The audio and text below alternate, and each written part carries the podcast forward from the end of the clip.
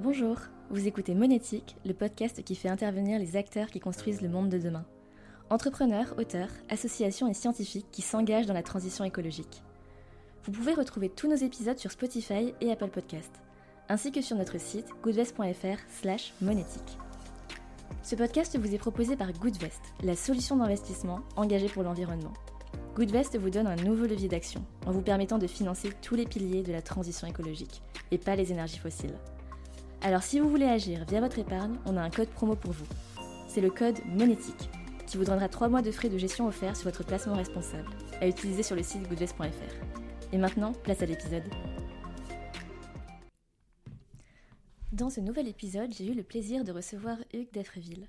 Hugues est le fondateur et le CEO de la société New Heat. C'est le spécialiste français de la production de chaleur solaire. Si vous n'avez jamais entendu parler de ce type d'énergie renouvelable, alors je pense que cet épisode va beaucoup vous intéresser. C'est un sujet passionnant et qui n'a pas aujourd'hui la mise en lumière qu'il mérite. J'ai appris plein, plein de choses au cours de cet enregistrement, alors j'espère qu'il vous plaira autant qu'à moi. Bonjour et bienvenue dans ce nouvel épisode de Monétique. Donc aujourd'hui, on accueille comme invité Hugues Defreville. Hugues, tu es le fondateur et le CEO de euh, New Heat. Bonjour. Bonjour. Merci beaucoup d'être avec nous aujourd'hui. Merci, merci à vous. Alors, pour commencer, est-ce que euh, tu pourrais euh, te présenter brièvement, nous expliquer un peu voilà ce que tu fais et comment est-ce que tu es arrivé là? Avec grand plaisir. Donc, je m'appelle Hugues de Fréville. après des, des études d'ingénieur, j'ai décidé de travailler dans le secteur de l'énergie et, et, en particulier les énergies renouvelables. Et donc, j'ai commencé ma carrière là-dedans et j'en suis toujours pas sorti. Mais j'ai quand même fait un changement assez majeur puisque je suis passé d'énergie renouvelable électrique à l'énergie renouvelable thermique, la chaleur renouvelable. Et donc pendant 8 ans, j'ai travaillé et j'ai développé des projets de centrales solaires photovoltaïques et éoliennes donc pour la production d'électricité. Et donc aujourd'hui, avec Newit, on s'occupe de la chaleur renouvelable. Alors on va revenir euh, un peu plus tard euh, sur, euh, sur ce que vous faites précisément chez Newit, parce que je pense que ça va intéresser beaucoup de gens. Mais pour embrayer directement sur ce que tu viens de me dire, quel, quel a été le déclic pour toi? Qu'est-ce qui t'a incité en fait à te lancer euh, là-dedans dans les énergies renouvelables alors dans les énergies renouvelables, c'était bon clairement euh, une évidence hein, que c'est un enjeu majeur pour notre euh, pour les prochaines décennies et même siècles. Hein, c'est un c'est un enjeu crucial. L'énergie, c'est à la base de tout, tous les secteurs de l'économie ou autres. Donc, euh, on a des défis colossaux euh, pour, euh, pour venir faire notre transition, arrêter de brûler des énergies fossiles. De toute façon, il n'y en aura plus d'ici quelques dizaines d'années. Et puis, pour, pour sauvegarder le climat. Donc, non, non, c'est une évidence. Et ça, clairement, dès, dès les études d'ingénieur, c'était la volonté. Et il y a encore beaucoup de chemin à parcourir parce qu'aujourd'hui, les énergies renouvelables, ça représente quoi en France? C'est quoi? C'est 25% de la consommation? Alors, et justement, ça va ça qui est intéressant, c'est que souvent, quand on pense énergie, on pense électricité. Mais c'est faux. L'électricité, c'est que un quart du besoin d'énergie primaire de l'humanité. La, majorité, 50% du besoin de chaleur, d'énergie de l'humanité, elle est sous forme de chaleur. Et cette chaleur, en France, pour répondre à la question, aujourd'hui, elle est produite à 80% par des énergies fossiles. Donc euh, on est très très loin. Là, on n'a pas de nucléaire pour faire la, chaleur. Donc on est complètement carboné euh, jusqu'au jusqu'au bout des ongles, enfin 80%. Il me semble avoir lu, en faisant mes petites recherches pour la préparation euh, de ce podcast, que l'utilisation d'énergie sous forme de chaleur, c'est le premier poste de consommation d'énergie primaire. C'est bien ça? Exactement. En fait, l'énergie primaire, c'est vraiment ce qui est utilisé au final. On parle de l'usage. où est-ce qu'est utilisée l'énergie? Et il y a quatre, il y a trois grands modes pour utiliser l'énergie. Euh, il y a l'électricité, c'est celui qu'on connaît euh, plus évident et qu'on connaît le plus, euh, qui, ne qui ne concerne que 25% au final de, la consommation d'énergie globale. Un autre 25%, c'est le transport, donc c'est toute l'énergie pour se déplacer, les voitures, les trains, les, avions. et le gros morceau, l'éléphant au milieu de la pièce, les 50%, c'est la chaleur. Et la chaleur, on peut la décomposer en deux grands types de consommation c'est la chaleur pour les procédés industriels, c'est-à-dire pour transformer des choses, toute industrie, tout ce qui est autour de nous, du, bois, du verre, du métal, du, euh, plastique, à un moment, il faut euh, chauffer, cuire, sécher. Et, ça, c'est de l'énergie thermique, c'est de la chaleur. Et ça, c'est à peu près la moitié des besoins de chaleur de l'humanité. L'autre moitié, c'est euh, pour nous chauffer en termes de bâtiments, de logements, pour, pour notre cuisson alimentaire également. Et, et voilà. Et donc, c'est ces deux grands segments de chaleur qui aujourd'hui sont encore énormément carbonés, sur lesquels il y a très peu de, développement de chaleur renouvelable. Et, c'est tout, c'est toute l'idée de la création de Newit, c'est que l'électricité renouvelable, on commence à voir des solutions qui émergent. On, voilà, tout le monde connaît les, éoliennes, euh, les panneaux solaires. Il y a le sujet du nucléaire également, qui est décarboné, pas forcément renouvelable, mais décarboné. Euh, mais c'est vrai que la chaleur, on en parle très peu, alors qu'aujourd'hui, c'est vraiment le sujet, c'est là où on émet le plus de CO2. D'accord, hyper intéressant. Et donc ce que vous proposez chez Newit, c'est euh, donc une forme d'énergie renouvelable qui est la production de chaleur solaire. Exactement. Donc on va utiliser des capteurs solaires thermiques et non pas photovoltaïque. Donc là, euh, juste pour expliquer un peu la différence, un capteur solaire photovoltaïque va transformer euh, les rayons du soleil, donc les photons qui arrivent du soleil, en électrons à travers un semi-conducteur. Euh, donc il y a un effet un peu électronique au niveau du semi-conducteur, d'un matériau spécifique, souvent du silicium. dans le, solaire thermique, c'est beaucoup plus simple que ça, c'est tout simplement une tôle, un morceau de métal peint en noir, qui va chauffer au soleil. Et à l'arrière de, cette tôle, on va mettre un serpentin avec de l'eau qui passe à l'intérieur, un serpentin en cuivre ou en aluminium, et donc qui va se chauffer au contact de cette tôle. Et on va produire de l'eau chaude, de la chaleur. Et, euh, voilà, c'est vraiment assez simple. Euh, et, c'est ça le solaire thermique. C'est vraiment le chauffe-eau solaire. Ça fait des centaines d'années, des milliers d'années que ça existe. Et c'est particulièrement efficace. Parce que pour donner un ordre de grandeur, le photovoltaïque, cet effet photovoltaïque ne fonctionne qu'avec une partie du rayonnement solaire euh, en fonction des longueurs d'onde. Donc on, a, on plafonne à 15-20% dans les rendements des panneaux solaires photovoltaïques pour, pour faire de l'électricité. Pour faire de la chaleur, nous, on est à 80-90% de rendement. C'est-à-dire quasiment toute l'énergie qui est solaire qui arrive sur nos capteurs solaires thermiques est transmise sous forme de chaleur dans de l'eau ou dans de la vapeur. Et du coup, j'imagine qu'il y a aussi euh, un peu moins de contraintes pour l'installation euh, euh, ben, de, vos panneaux par rapport au photovoltaïque alors, c'est juste que l'usage est différent. Et euh, alors, je dirais pas qu'il y a moins de contraintes, je dirais qu'elles sont différentes. il, y a une, il y a déjà quelque chose d'extrêmement évident, c'est que donc nous, on fait de l'eau chaude et de la vapeur, et donc on va livrer des clients en se connectant avec des tuyaux. Et donc ça se comprend, les tuyaux, on ne peut pas faire des dizaines de kilomètres on n'a pas ce câble électrique qu'on peut tirer partout et on n'a pas surtout ce réseau électrique où les électrons vont à la vitesse de la lumière, euh, factuellement, 300 km secondes. Donc on peut mettre euh, des, éoliennes en mer du Nord pour alimenter euh, quelqu'un au sud de l'Espagne. et inversement, des panneaux solaires au sud de l'Espagne pour alimenter le Danemark. Ce n'est pas le cas. Dans la, dans la chaleur, il faut qu'on soit vraiment à proximité. Donc Newit, ce qu'on fait, c'est qu'on construit des centrales, des grandes centrales solaires thermiques, euh, ce que notre spécificité chez Newit est quand même de faire des grands projets. On, vient alimenter des sites industriels ou des villes, vraiment à l'échelle d'une ville ou du quartier d'une ville. On ne va pas aller chauffer euh, un logement euh, unique ou résidentiel. On est vraiment sur des grandes centrales et on va tirer des tuyaux. On va s'installer à quelques centaines de mètres maximum pour chauffer soit cette ville, soit le site industriel. Donc ça, c'est la grande différence. D'accord. Et cette contrainte euh, de distance, est-ce que c'est la raison ou une des raisons pour laquelle euh, ce type de centrale n'a pas été plus développé que ça en France ou il y a d'autres raisons? Alors c'est une très très bonne question. Et euh, alors déjà, c'est vrai qu'en France, je pense qu'on a un tropisme électrique qui est assez fort. on a fait des choix industriels, et ce qui est plutôt une bonne chose en tant que nation, après la Seconde Guerre mondiale, notamment d'investir dans des centrales nucléaires. Et donc, ça a pousser les usages vers l'électricité. Et donc, par exemple, en France, beaucoup de nos compatriotes se chauffent avec des chaudières électriques chez soi. Et ce qui, c'est vraiment, on est peut-être un des seuls pays du monde où on fait ça. Euh, et ça se fait très peu. Par exemple, dans le nord de l'Europe, ce, serait une hérésie. Euh, les gens ne se chauffent pas à l'électricité. C'est vraiment assez spécifique, euh, lié à ce marché français. Donc, il y a vraiment déjà cette philosophie-là, et on va dire cette politique industrielle. et ensuite, effectivement, la différence, et on commence à le voir, c'est que chaque projet, c'est du coût humain. Il n'y a pas un réseau électrique national où il suffit de faire des appels d'offres où l'État rachète l'électricité à un prix donné. Euh, les producteurs photovoltaïques et l'éolien, ils n'ont pas de clients. Ou ils ont un client, c'est l'État qui fait des appels d'offres. Nous, ce n'est pas le cas. On doit aller démarcher chaque client. c'est beaucoup plus diffus. Et donc ça, évidemment, c'est plus compliqué. Donc après, c'est pas une mauvaise chose. Il fallait évidemment commencer par l'électricité, puisque grâce à ce réseau électrique, c'est peut-être plus facile d'intégrer des énergies renouvelables. Alors avec tous les défis qu'on voit aujourd'hui quand on veut mettre des éoliennes, on voit qu'il y a de plus en plus euh, d'opposition à l'installation d'éoliennes, sur les panneaux solaires photovoltaïques aussi, euh, sur quel terrain on, doit les mettre, ainsi de suite. Euh, donc il y a des enjeux, bien sûr, pour, le pour, pour l'électricité renouvelable, mais en tout cas, on voit des solutions qui, se développent à grande échelle. Sur la chaleur, on est très clairement en retard.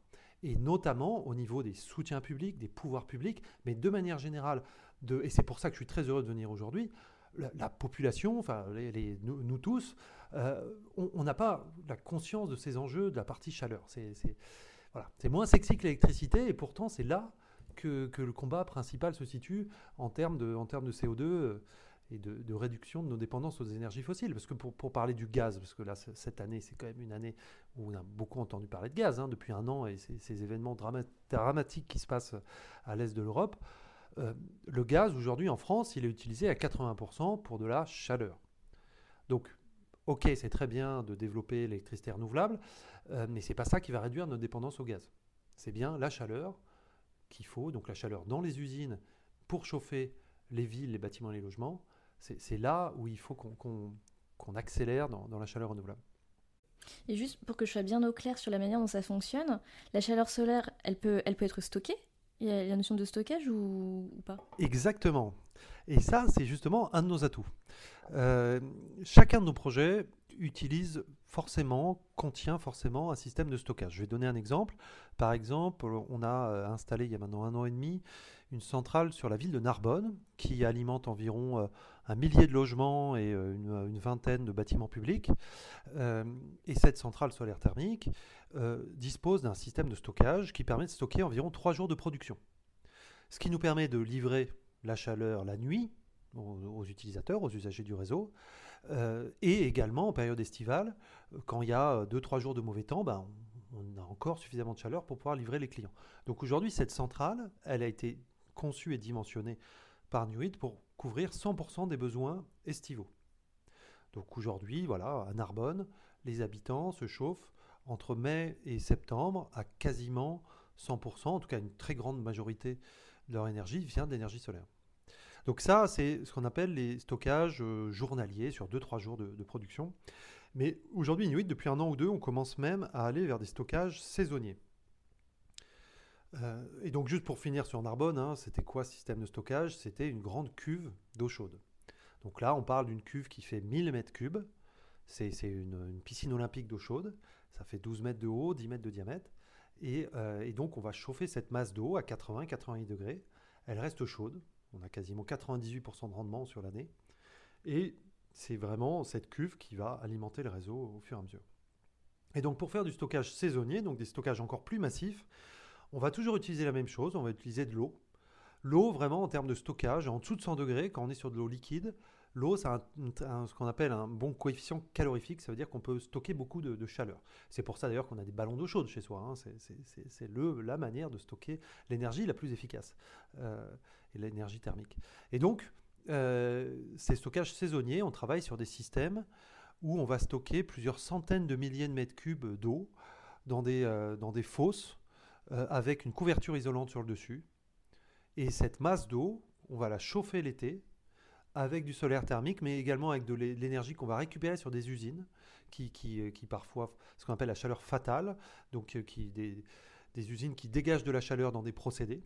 Donc en sortie des procédés, on vient récupérer la chaleur qui reste pour la stocker, pour qu'ensuite elle soit utilisée pendant l'hiver par les villes. Voilà. Donc ça, c'est encore assez innovant, mais vraiment c'est des choses où en termes de technologie, on est sur des choses relativement low-tech. On voit, on n'a pas de semi-conducteurs, on n'a pas de, lithium euh, comme pour les batteries électriques. On est sur des choses simples, sur de l'eau, sur des tuyaux, sur de, l'isolant en laine de roche, en laine de verre, des matériaux recyclables. Euh, la complexité, c'est que chaque projet est différent, qu'il y a beaucoup d'ingénierie, beaucoup de travail. C'est pas si simple que ça, des systèmes de stockage de chaleur. Il faut bien stratifier les températures. L'eau chaude, qui est moins dense, se retrouve en haut euh, des systèmes de stockage, l'eau froide qui est plus dense en bas. Hein, chacun peut faire l'expérience chez soi, hein. l'eau froide, l'eau chaude. Et il faut surtout pas mélanger pour faire de l'eau tiède. Parce que nous, ce qu'on vend à nos clients, c'est de l'eau chaude. Donc il ne leur faut pas de l'eau tiède.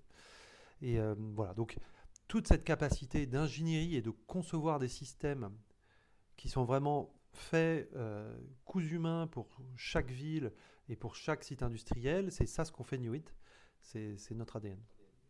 Et du fait que euh, du coup les solutions sont forcément euh, coûts humains, sur mesure, en termes de coûts, pour vos clients, ça représente quoi? Est-ce que, est que vous arrivez à être compétitif? Alors oui, on y arrive. Euh, et pour ça, il y a un point important pour comprendre un peu notre modèle. C'est bien Newit qui porte l'investissement de la centrale. Donc c'est Newit qui, c'est notre société qui investit, alors pas seul, hein, avec des partenaires bancaires, financiers, euh, mais on va investir dans nos centrales. Nos centrales font en moyenne, on va dire, entre 5 et 20 millions d'euros d'investissement. Donc on, investit nous-mêmes. On a des aides, hein, d'ailleurs, publiques, je pense que c'est important de le dire. En France, on a l'ADEME qui, nous soutient. Euh, et heureusement qu'ils sont là, parce que ça nous permet vraiment de, faire des choses très pertinentes pour nos clients. Et donc, grâce à cet investissement, on vend l'énergie à nos clients. Donc on demande aux clients, donc le site industriel ou la ville, de s'engager sur 20 ans ou 20 à 30 ans, à racheter toute l'énergie qu'on va produire. Et donc, elle, elle rachète l'énergie. Et cette énergie-là, elle est à un prix compétitif. Et cette année, aujourd'hui, très clairement, par rapport au gaz, elle est très compétitive. Alors la question, c'est évidemment, là, on est dans une période de crise, donc euh, on ne souhaite pas que ce niveau de prix reste. Et c'est pour ça qu'on a besoin d'aide de l'ADEME, parce que il faut qu'on reste compétitif sur 20 ans, 25 ans. Et je ne pense pas, et même je n'espère pas que le prix du gaz, et de manière générale, reste à ce niveau-là pour les prochaines années. Hein, c'est pas soutenable à, moyen terme. Mais voilà, donc c'est ça le modèle et c'est ça qui permet aux clients de, tout de suite avoir des économies. Euh, et, je prenais l'exemple de la ville de Narbonne. il y a aussi également euh, la ville de Pont, sur lequel, en Charente-Maritime, une petite ville de 5000 habitants, sur lequel on a fait une installation. Et grâce au solaire thermique, euh, ils ont réduit de 20% leur facture énergétique en 2022 alors que je pense qu'en France, pas grand monde en 2022 n'a vu baisser sa facture énergétique. Donc euh, je pense que c'est suffisamment notable pour le dire. Je pense que tout le monde a fait plutôt plus 50 ou plus 100%, voire, voire bien pire pour certains. Et là, ils ont réussi à baisser de 20% grâce au, solaire thermique. Je pense que euh, du coup, à ce moment-là, les personnes qui nous écoutent euh, vont peut-être se dire mais, c'est bien dommage qu'on puisse pas, en tant que particulier, avoir recours à vos solutions. C'est pas quelque chose qui est envisageable? Alors si, tout à fait. Euh, le solaire thermique fonctionne très bien au niveau résidentiel. Euh, et euh, alors pour tout dire, je suis, également élu au, syndicat des professionnels d'énergie solaire, qui s'appelle Enerplan. Et donc il y a toute une filière qui se développe pas mal. Et justement l'année dernière, il y a eu plus 40% sur les installations résidentielles. et donc tous les, artisans installateurs qui viennent installer des panneaux solaires thermiques sur le toit des maisons, euh, non, clairement, euh, il y a évidemment, vous pouvez mettre des panneaux solaires photovoltaïques pour, l'usage de votre électricité dans votre maison, mais le solaire thermique également a toute sa place parce que le chauffage et euh, l'eau chaude sanitaire, c'est plus de 80% des besoins d'énergie de votre maison. Donc après, il faut, il faut pas que, il faut que vous ayez un réseau, notamment un réseau de chauffage avec des tuyaux et pas, pas uniquement du chauffage électrique, ou sinon, là, il faut investir dans tout un, réseau. Bref, donc c'est un autre métier en tout cas. Newit, nous, on s'est spécialisé dans les grandes centrales. Euh, où il nous faut 3-4 ans avec euh, plusieurs ingénieurs qui travaillent pour vraiment s'adapter à chaque site industriel, ainsi de suite. Donc c'est un métier très différent. Même c'est pas les mêmes installations. On fait des, tuyaux qu'on vient souder. Il n'y a, pas de raccord euh, ou autre comme ça. C'est des grosses installations. C'est pas le même métier. Mais il y a effectivement tout ce segment des petites installations qui se portent très bien en ce moment. et bah, du, fait de ce contexte-là de, crise. Et en plus, il y a des aides. Il y a des aides effectivement étatiques, alors en fonction des, revenus, euh, les niveaux d'aide euh, en fonction du revenu des foyers. Voilà, donc euh, clairement, c'est, il ne faut, il faut pas hésiter, si vous avez un toit face au sud, mettez, mettez du solaire thermique. Et c'est quoi la durée de vie d'une installation, que ce soit une petite installation pour un particulier ou une grosse centrale comme celle que vous faites? Alors nous, comme je vous dis, on part sur des périodes jusqu'à 30 ans et on s'arrête à 30 ans parce que c'est difficile de se projeter en tant qu'entreprise au-delà de 30 ans. Mais ce qu'il faut voir, comme je disais tout à l'heure, les composants de nos centrales sont relativement simples, low-tech. Encore une fois, le panneau solaire, hein, c'est une tôle qui chauffe au soleil, il y a une vitre sur le dessus, il y a de l'isolant derrière, il y a un cadre en acier, Mais on voit, il n'y a, pas de, choses électroniques ou autres qui vont, vieillir. Ça va un peu bouger, l'isolant va un peu moins bien isoler, c'est comme dans sa maison. Si vous avez de la laine de verre qui a 40 ans sous votre toit, elle sera un peu moins efficace que si vous venez de l'installer. Donc euh, on va perdre un peu en rendement, mais ça fonctionnera encore tout à fait. S'il y a des problèmes sur les pompes et les vannes de notre système, bah, on va les changer. On va changer le moteur, on va les, réparer. Mais c'est euh, voilà, il n'y a pas d'équipement qui a une, par exemple comme une éolienne qui, a une machine tournante, donc qui elle vieillit et il y a une durée de vie forcément limitée parce qu'elle s'use. Euh, là, c'est pas le cas. Les composants qui s'usent, c'est les pompes, les vannes, mais qui sont vraiment des, petits composants classiques euh, et qu'on vient régulièrement maintenir en état. Euh, donc, donc l'installation elle-même, on part sur jusqu'à 30 ans. Mais par exemple, au Danemark, qui sont leaders mondiaux sur ces sujets-là, et de manière générale, on peut s'inspirer d'eux sur beaucoup de choses dans, en termes d'énergie renouvelable, ils ont des centrales qui, qui, ont maintenant 30 ans et qui fonctionnent encore très bien. C'est une durée de vie qui est plus longue euh, que le photovoltaïque ou c'est euh, similaire juste pour, pour qu'on ait un ordre de grandeur? Alors, euh, si on me pose la question, je dirais, je pense que oui. Alors, le, parce, mais vraiment parce que le photovoltaïque, c'est vraiment des, des, cellules. En fait, les cellules photovoltaïques, c'est des morceaux de silicium coupés très fins avec du dopage électronique, avec différentes couches, et ensuite avec des micro-soudures euh, de cuivre pour que les électrons partent. Donc il y a vraiment cette partie électronique, et quand on le voit, on voit très bien qu'il y a, euh, j'allais dire, oui, en termes de, process industriel, euh, c'est quand même assez fin. Donc on se dit bien que voilà, ça va vieillir au bout d'un moment, ça, va un peu bouger. en vivant dehors ou autre, ça n'a pas le même côté robuste, où nous, vraiment, c'est juste du métal, du verre et de l'isolant. Donc intrinsèquement, voilà, c'est pour ça que je me dis que c'est plus efficace. Mais après, le photovoltaïque, on est quand même, on a pas mal de recul et aujourd'hui, au bout de 25 ans, les panneaux fonctionnent encore très bien. Donc, euh, c'est, je pense, dans les deux cas, on est sur des, sur des technologies qui sont extrêmement durables. Mmh. Et tu as évoqué à plusieurs reprises le fait qu'en France, on est quand même euh, assez à la traîne sur, euh, sur le sujet de la chaleur solaire. À ton avis, d'après ce que tu as observé toi depuis la création de New il y a quand même une demande qui est croissante. Tu sens une dynamique sur le marché? Oui, tout à fait. Il y a une dynamique. Je dirais que la France est en retard sur la chaleur renouvelable au sens large, pas que sur la chaleur solaire. Euh, comme je disais tout à l'heure, on fait un peu de récupération de chaleur fatale. On travaille aussi un peu sur des sujets de géothermie chez Nuit, combiné avec du solaire. Euh, et de manière générale, j'ai envie de dire que le, focus des pouvoirs publics n'était pas trop sur les sujets de chaleur euh, il y a quelques années. Et j'ai l'impression que ça change. Et ça, depuis, quelques années, 2-3 ans, et avec cette guerre euh, en Ukraine qui, et cette crise énergétique qui a mis sur le devant de la scène la chaleur. Donc je pense que le moment est venu. Et pour tout dire, j'ai beaucoup d'attentes par rapport à, à, la, loi de programmation de l'énergie qui, va être discutée dans les prochains mois et qui doit être adoptée euh, dans le deuxième semestre de cette année, donc la PPE, comme on dit, et la stratégie nationale bas carbone. Euh, voilà, donc euh, c'est des rendez-vous très importants qui vont donner le cap de, notre stratégie énergétique au niveau national.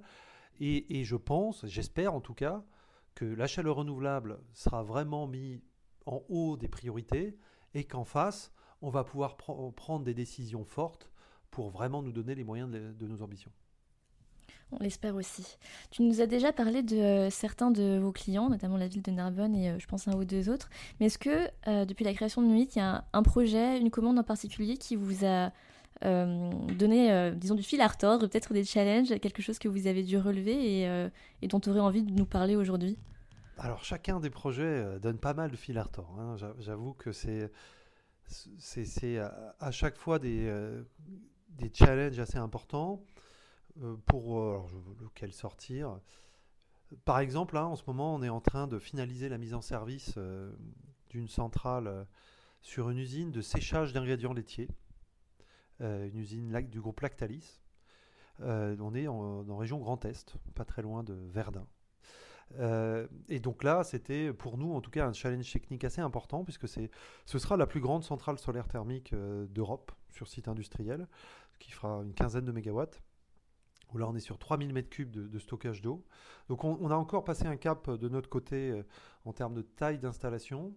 C'est, euh, on s'intègre dans un site industriel à trois endroits d'un procédé un procédé qui, agroalimentaire qui évidemment très, très précis, très, très structuré, avec des contraintes sanitaires très fortes.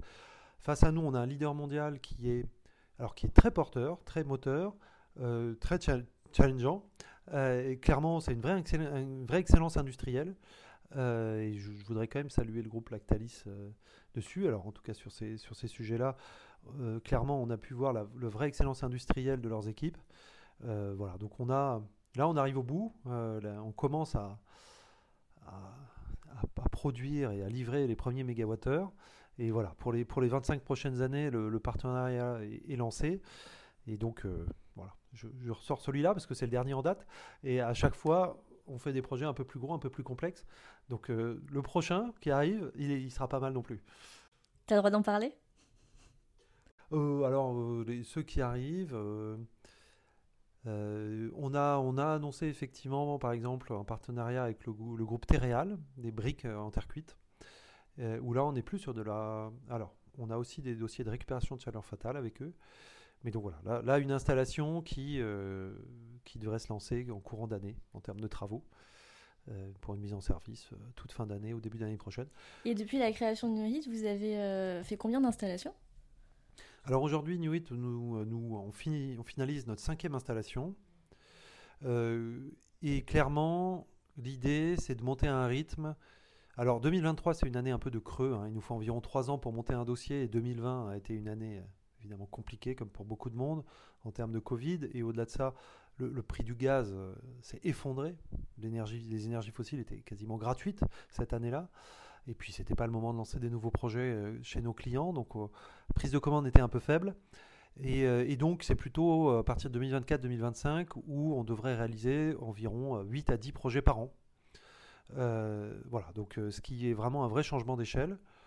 Aujourd'hui, on a une quarantaine de personnes chez Nuit. On était 20 il y a un peu plus d'un an, donc on a fait voilà x2 quasiment un an. Je pense qu'on devrait être 50-60 d'ici un an, euh, un an et demi. Donc voilà, l'équipe a passé un cap. Euh, il nous fallait justement réaliser ces cinq premières centrales pour euh, accumuler une vraie expérience, un vrai savoir-faire. Encore une fois, c'est des projets vraiment industriels où on, s'intègre sur des sites et où on n'a pas trop le droit à l'erreur. Hein. Il, faut, il faut que ça marche parce que derrière, il y a une, production, il y a des, il impacts. Hein, il faut, il, faut pas qu'on fasse n'importe quoi. Donc, euh, ces, références nous ont appris beaucoup de choses et nous permettent aujourd'hui d'envisager d'accélérer. Et c'est ce qu'on, ce qu'on fait. Et avec une équipe de 40, j'imagine que vous n'avez pas vos propres unités de, production. Les composants, vous les faites faire où hein, et par qui? Alors, tout à fait. On, euh, la, plupart des composants, on les, on les achète. Hein. Notre métier à nous, c'est d'être euh, ensemblier. Alors on fait quand même des choses nous-mêmes, on fait notamment la partie, ce qu'on appelle l'automatisme, la partie euh, vraiment le logiciel qui fait fonctionner chaque centrale. Mais là, il n'y a pas beaucoup de hardware, c'est plutôt du, software et, de, et du, des logiciels et, de, et du code. Euh, au niveau du matériel, par exemple, les capteurs solaires thermiques, la France aujourd'hui est exportatrice de capteurs solaires thermiques. Il faut quand même le savoir. Euh, il y a plusieurs usines en France qui produisent et qui vendent des panneaux, y compris hors de France. Malheureusement, ces usines-là en France, elles sont principalement pour des petites installations. Nous, pour nos grandes installations, il nous faut des panneaux un peu différents. Euh, et aujourd'hui, on s'approvisionne dans le nord de l'Europe. Euh, Danemark, Autriche, Finlande. Parce que c'est là aujourd'hui que les grandes installations solaires thermiques se sont développées depuis maintenant 5-10 ans. Mais, et ça c'est une très bonne nouvelle, il y a des projets en France et euh, plus que des projets d'ailleurs, des, premiers panneaux qui sortent, euh, des grands capteurs, parce que les capteurs qu'on utilise font 15 mètres carrés et ils font 400 kg. Donc c'est pas ceux qu'on met sur le toit des maisons, des petits panneaux de 1 mètre, 2 mètres carrés, c'est vraiment des grands panneaux, ce qui nous permet d'optimiser en termes, en termes hydrauliques, euh, de perte de charge, bref sur des sujets techniques. Donc on a des grands capteurs qui sont assez spécifiques. Et donc il fallait juste adapter le savoir-faire, on, l'a en France. Il faut juste adapter en créant une nouvelle ligne de production avec une logistique un peu différente, des machines un peu différentes. Et voilà, il y a, plusieurs, acteurs, euh, plusieurs acteurs qui s'y mettent. Maintenant qu'ils voient que les volumes commencent à arriver. Et euh, on est vraiment au tout début du secteur et notamment des grandes installations solaires thermiques. Donc euh, l'idée, c'est que d'ici quelques années, la grande majorité de la production soit en France et puis que ces acteurs-là aussi exportent. Parce que tous les projets, et, même nous, Nuit, on commence à avoir pas mal de projets en Europe. et là, les, fabricants français sont tout à fait pertinents. D'accord, donc on avait du retard, mais la filiale commence à se développer et c'est plutôt une bonne nouvelle. On arrive bientôt à la fin de cet épisode. Euh, moi, j'ai juste une dernière question pour toi. Donc, avant New Hit, tu avais euh, créé une autre société dans l'éolien, euh, si, je me rappelle bien. Est-ce que, est que pour toi, il y a un après New Hit Est-ce qu'il y a d'autres technologies auxquelles tu crois et dans lesquelles tu, te vois évoluer ensuite? Alors, auparavant, c'était pas c'est pas moi hein, qui avait créé la société éolienne et, solaire. C'est une société que j'ai rejoint. J'étais le, le, premier salarié, mais c'était, il y avait un actionnaire important derrière. On était déjà filiale d'un groupe, euh, une société qui, s'appelle Neoen d'ailleurs, qui fonctionne bien, qui s'est introduit en bourse, qui est aujourd'hui le principal producteur indépendant d'électricité renouvelable en France et un des premiers d'Europe. Une belle euh, success story. Euh, la chaleur, clairement, au vu des défis qu'il y a, on se voit, je dis on, puisque donc on a créé la société à deux, avec mon associé Pierre, qui est directeur technique. on s'y voit le reste de notre vie. Euh, très clairement, les, défis euh, auxquels répondre, comme je disais tout à l'heure, c'est la moitié des besoins d'énergie de l'humanité. Et il y a énormément de choses à faire. Et, euh, voilà, donc clairement, je parlais tout à l'heure récupération de chaleur fatale, solaire thermique, géothermie. On travaille de plus en plus sur des pompes à chaleur qui viennent optimiser nos systèmes. Enfin bref, on, augmente un peu notre thèse d'investissement, toujours avec une idée assez stricte de merit order, c'est-à-dire d'utiliser les énergies dans le bon ordre, c'est-à-dire d'abord on économise l'énergie, on la récupère, ensuite on va utiliser la chaleur renouvelable la plus vertueuse. Quand on peut l'utiliser, par exemple s'il n'y a pas de terrain pour mettre du solaire thermique, si euh, les conditions du sol font qu'on ne peut pas faire de géothermie, euh, alors par exemple on, peut utiliser euh, de, la biomasse, brûler du bois. Donc, mais pareil, la biomasse est une ressource rare, précieuse, qui qui pour le moment en France est encore relativement abondante, mais probablement pas pour longtemps, puisque les prélèvements augmentent. Donc pour nous, la biomasse, par exemple, c'est un complément qu'il faut utiliser après les autres sources. Euh, et c'est un peu pareil avec le biogaz et encore plus pour l'hydrogène, où là on est sur des choses qui sont extrêmement précieuses et qui vont nous permettre d'aller décarboner les choses les plus compliquées à décarboner et qu'il ne faut pas utiliser pour faire de l'eau tiède.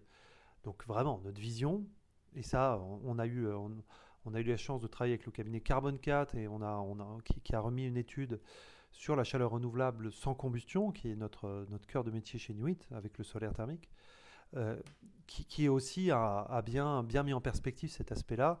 Pour faire de l'eau tiède, il vaut mieux préserver les ressources qui seront nécessaires pour aller faire de la très haute température ou aller décarboner les transports lourds ou je ne sais quoi, comme l'hydrogène, mais même la biomasse qui restera une ressource précieuse parce que limitée. Hein, notre, notre, terre ne pourra pas. Euh, enfin voilà, les surfaces de forêt n'est pas extensible. Euh, voilà. Donc il y a beaucoup de choses à faire on se, pour répondre à la question initiale. même dans 10-15 ans, je pense qu'on sera très loin d'avoir répondu à, à tous les enjeux. Beaucoup de choses à faire, beaucoup de beaux projets à accomplir en tout cas. Un très grand merci, Hugues, d'avoir été avec nous pour cet épisode. Bah, merci à vous. Merci à toi et à très bientôt. À très bientôt, au revoir. Merci d'avoir été avec nous pour cet épisode de Monétique. Vous pouvez retrouver tous nos anciens épisodes sur Spotify et Apple Podcast, ainsi que sur notre site goodvest.fr slash. Si l'épisode vous a plu, n'hésitez pas à le noter 5 étoiles. Bonne journée à toutes et à tous.